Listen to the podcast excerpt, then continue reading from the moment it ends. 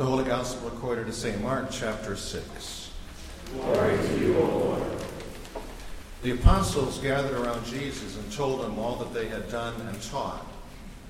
He said to them, Come away to a deserted place all by yourselves and rest a while. For many were coming and going, and they had no leisure even to eat. And they went away in the boat to a deserted place by themselves. Now many saw them going and recognized them, and they hurried there on foot from all the towns and arrived ahead of them.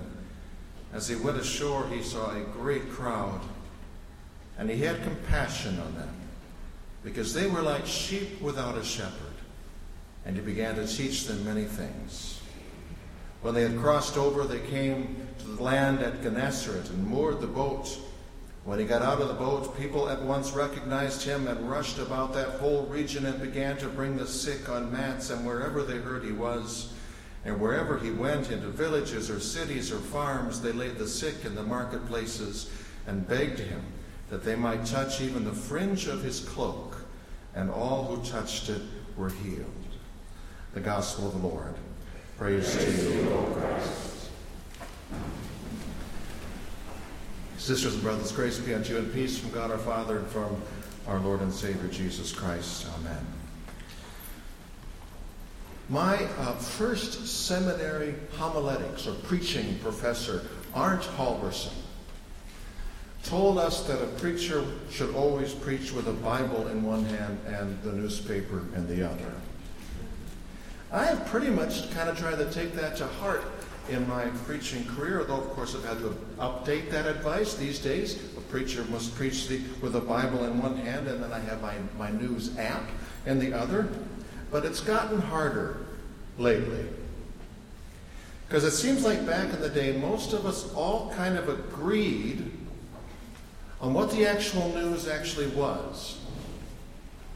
Because we got our news by and large from the same sources, people like Walter Cronkite, and we all agreed that what Walter Cronkite was saying by and large was true. And then we went on to agree or disagree about what we thought we should do in light of what was true. These days, on the other hand, we all, most of us have our individual preferred news sources that are 24 hours a day streaming into our phones and our ears and our lives. They're versions of the truth, and they aren't the same.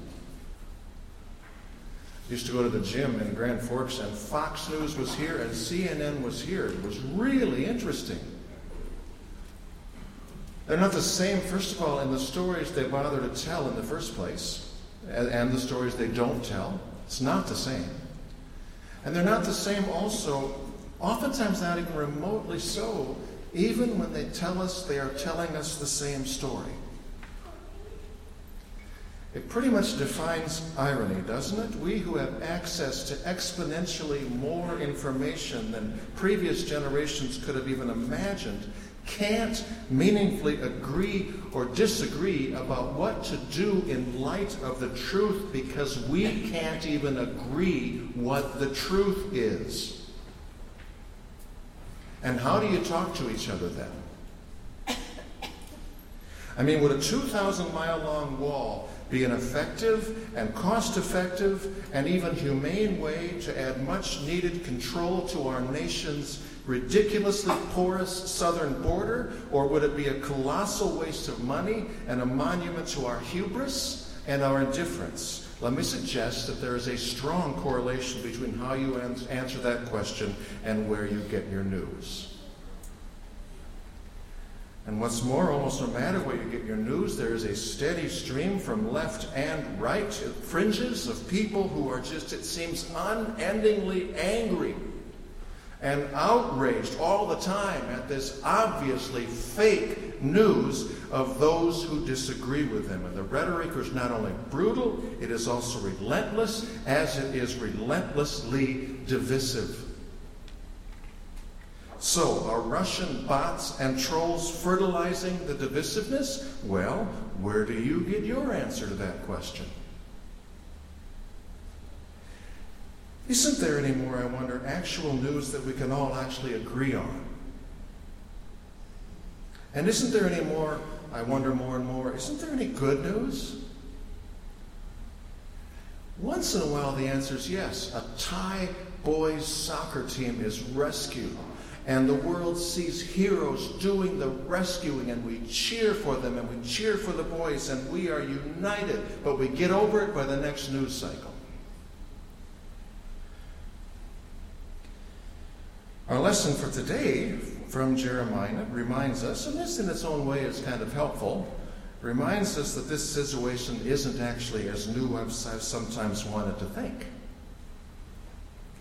For there may have never been a more divisive time in the history of God and God's people and the churches they worshiped in and the countries they lived in than the time of the divisiveness that existed in the time of the kingdoms of the Jews, which by the times of the prophets had already divisively split and wars fought between the kingdom of Israel to the north and the kingdom of Judah with its headquarters in Jerusalem to the south. By the way, and I am not making this up, two of the issues that caused the split taxes and what some felt was the overreach of the government into their lives. Solomon's government, in particularly. And though, of course, many now like to say, God bless America, me too, God bless America, and the separation of church and state, where preachers talk about the scriptures and stay out of matters of the state. The fact is that in the time of the biblical prophets like Jeremiah, there was, there was no such thing as the separation of church and state. And like it or not, Jeremiah in today's text preaching, he said the word of God that could not be left unsaid lambasts the shepherds who were over the people. And the shepherds he's speaking of specifically in these verses were their kings, their political leaders, whom he condemns with unrelentingly harsh sermons for being evil, for dividing the people that they should be uniting, and for getting rich by trampling on and ignoring the needs of the poor. And Jeremiah, in no uncertain terms, to these kings says, Poor you, for God, soon and very soon, is going to give you hell to pay. In response to which the kings and their, their tax supported prophets, this is one reason you want separation of church and state, the king and their tax supported prophets, whom Jeremiah, by the way, will condemn later just as harshly as he condemned the kings, he'll go after the prophets. They said, Jeremiah, shut up. For we are the prophets and the kings chosen by God, for the material riches we are rich with are proof that God is on our side. These prophets are early examples of what today we would call preachers of a prosperity gospel, a gospel which is defined by the creed that if you are materially rich, it is a sign that you are being precisely faithful because God is a God who blesses the truly faithful with material riches because of their faithfulness. And so the kings and their prosperity gospel preachers mocked Jeremiah they abused him. They imprisoned him. They tortured him. They did everything short of killing him. But they couldn't shut him up. Because why? Because Jeremiah preached with a newspaper in one hand and the consuming flame of the Word of God in the other. And doing so, he called out evil by name, even when the names he was naming were the names of their kings. So, no, Preacher Roger, the divisions you see around you today in the land and in the church aren't new. At least as old as Jeremiah 2,500 years. Nevertheless, still checking my preferred news sources and their updates, still I wonder daily isn't there any good news? This Sunday's part one Bible answer to that question is Roger, read all of what Jeremiah says in that first reading today. Read past the lambasting to where he says these words to the shepherds that he actually never ever did quit lambasting, by the way. And hear him say this The days are surely coming, says the Lord, when I will raise up for David a righteous branch, and he shall reign as king and deal wisely, and he shall execute justice and righteousness in the land. In his day, Judah will be saved, and Israel will live in safety, and this is the name by which he will be called the Lord is our righteousness. Note that the good news Jeremiah preaches is not good that is good because it ignores what is evil. Oh my goodness, no. Jeremiah didn't see something he thought was evil. I don't think there was one ever that he shut up about. Rather, the good news that Jeremiah preaches is news that is so by God good that it will triumph over evil. And it will do so, Jeremiah says, on that day when God will raise up a new and true and righteous shepherd over his flock. And no longer then will people look out in fear or look at their news feeds and be dismayed, for what this shepherd does will be righteous, and what this shepherd says will be true, and he will reign in righteousness and truth for forever. The good news that comes from today's reading from Jeremiah is the good news that the kings of this world, all of them, for all their self absorption and self aggrandizement and self attempts at righteousness, are the kings of only their this worldly kingdoms. But there is too a kingdom which is the kingdom of God, at work as in among us even now, but finally the kingdom that God will usher fully in and all, when he does that, all the peoples and all the kings of this world's kinds of kingdoms will fall to their knees. The good news from Jeremiah today, in other words, is that if, you, if, if the things you see are moving you to despair, it's because you are only seeing the things you see. You are not seeing the things that God says one day will be seen. The good news, part two for today, comes from today's gospel reading. We're in another dismaying time for many, a time when the rich were richly rich and the poor were desperately poor, and when Roman legions brutally enforced Roman rule, and when local puppets of, of foreign rulers, puppets like King Herod Antipas, murdered prophets like John the Baptist in order to prove in front of their friends how strong they were into those dismaying times.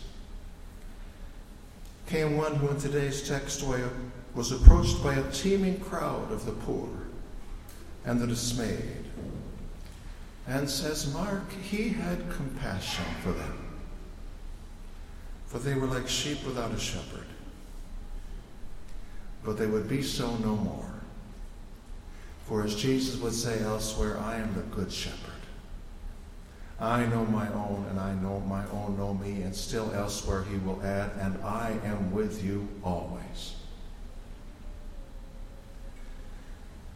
The good news, part two from our text for today. You don't need to let the world's temporary and false shepherds, any of them, to your left or your right, you don't need to let the world's temporary and false shepherds and the fear they seek to rule with define you. For yours is the Good Shepherd, whose compassion is for you, whose presence is with you, and whose healing peace, which the world cannot give you, is his gift to you.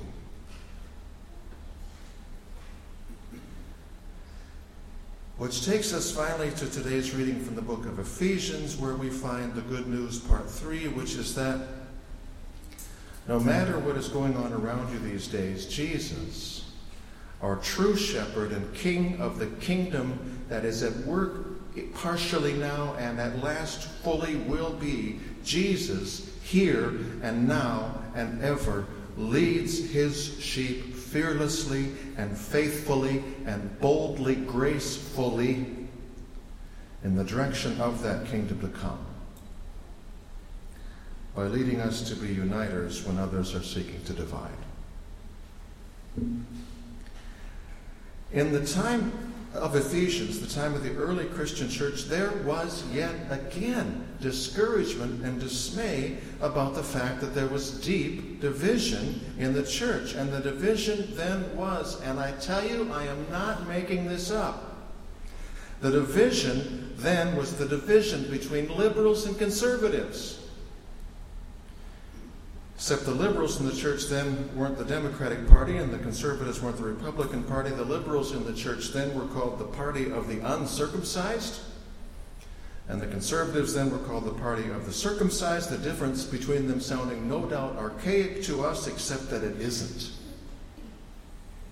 For finally, the difference between them was whether the church and the kingdom of God and the faith required that all people in some external way be the same,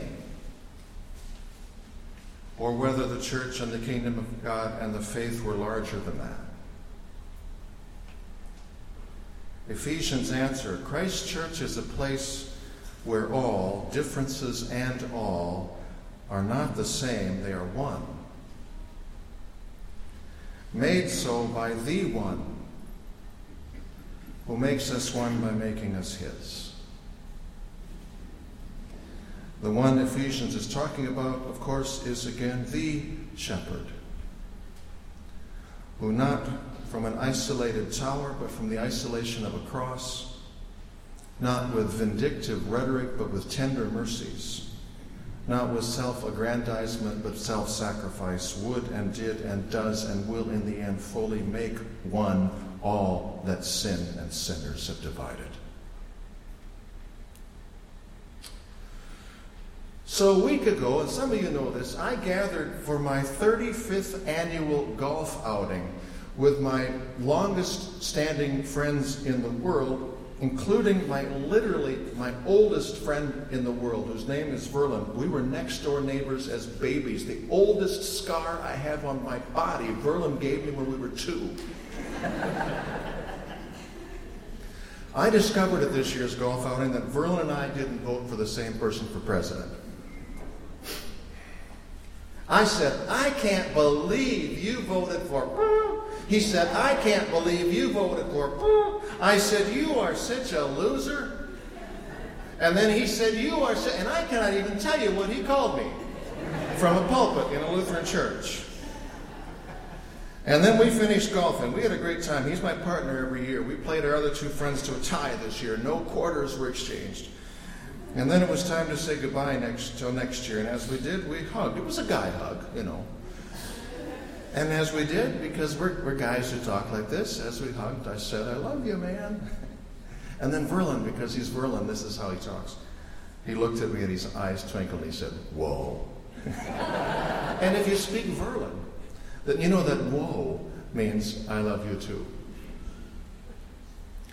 Here's the thing about my lifelong friend Verlin and me bigger, way bigger, immeasurably bigger than any earthly thing that would divide us is what unites us, because what unites us is love. And love's the biggest thing there is. So too, says Ephesians, writing not to Trump voters and Hillary voters in the church, but to the party of the uncircumcision and the party of the circumcision in the church, it says, Christ Jesus is our peace. For not with the flesh of either circumcision or uncircumcision, but in his flesh, he has made both groups into one and has broken down the dividing wall that is, the hostility between us, that he might create in himself one, one new humanity in place of the two,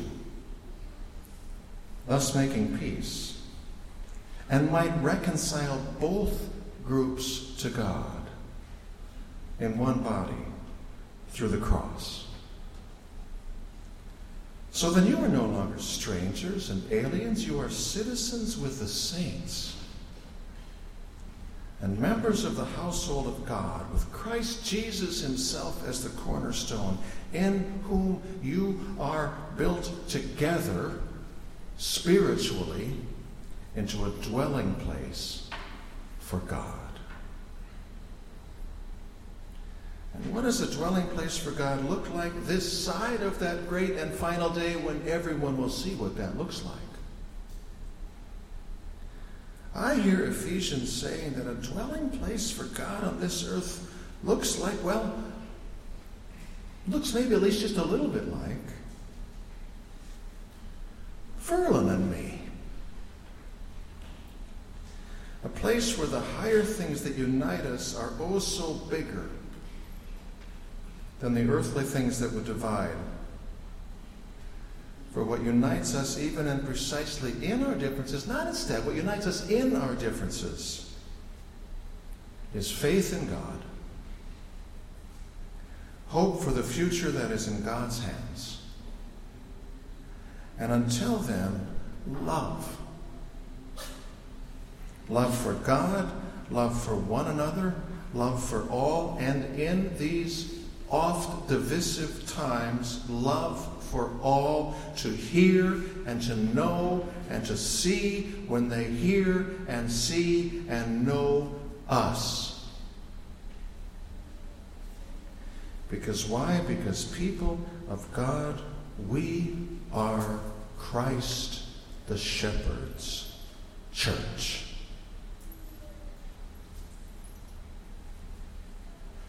The Lord be with you. We pray again today's prayer of the day. O God, powerful and compassionate, you shepherd your people, faithfully feeding and protecting us. Heal each of us and make us a whole people that we may embody the justice and peace of your Son, Jesus Christ, our Savior and Lord. Amen.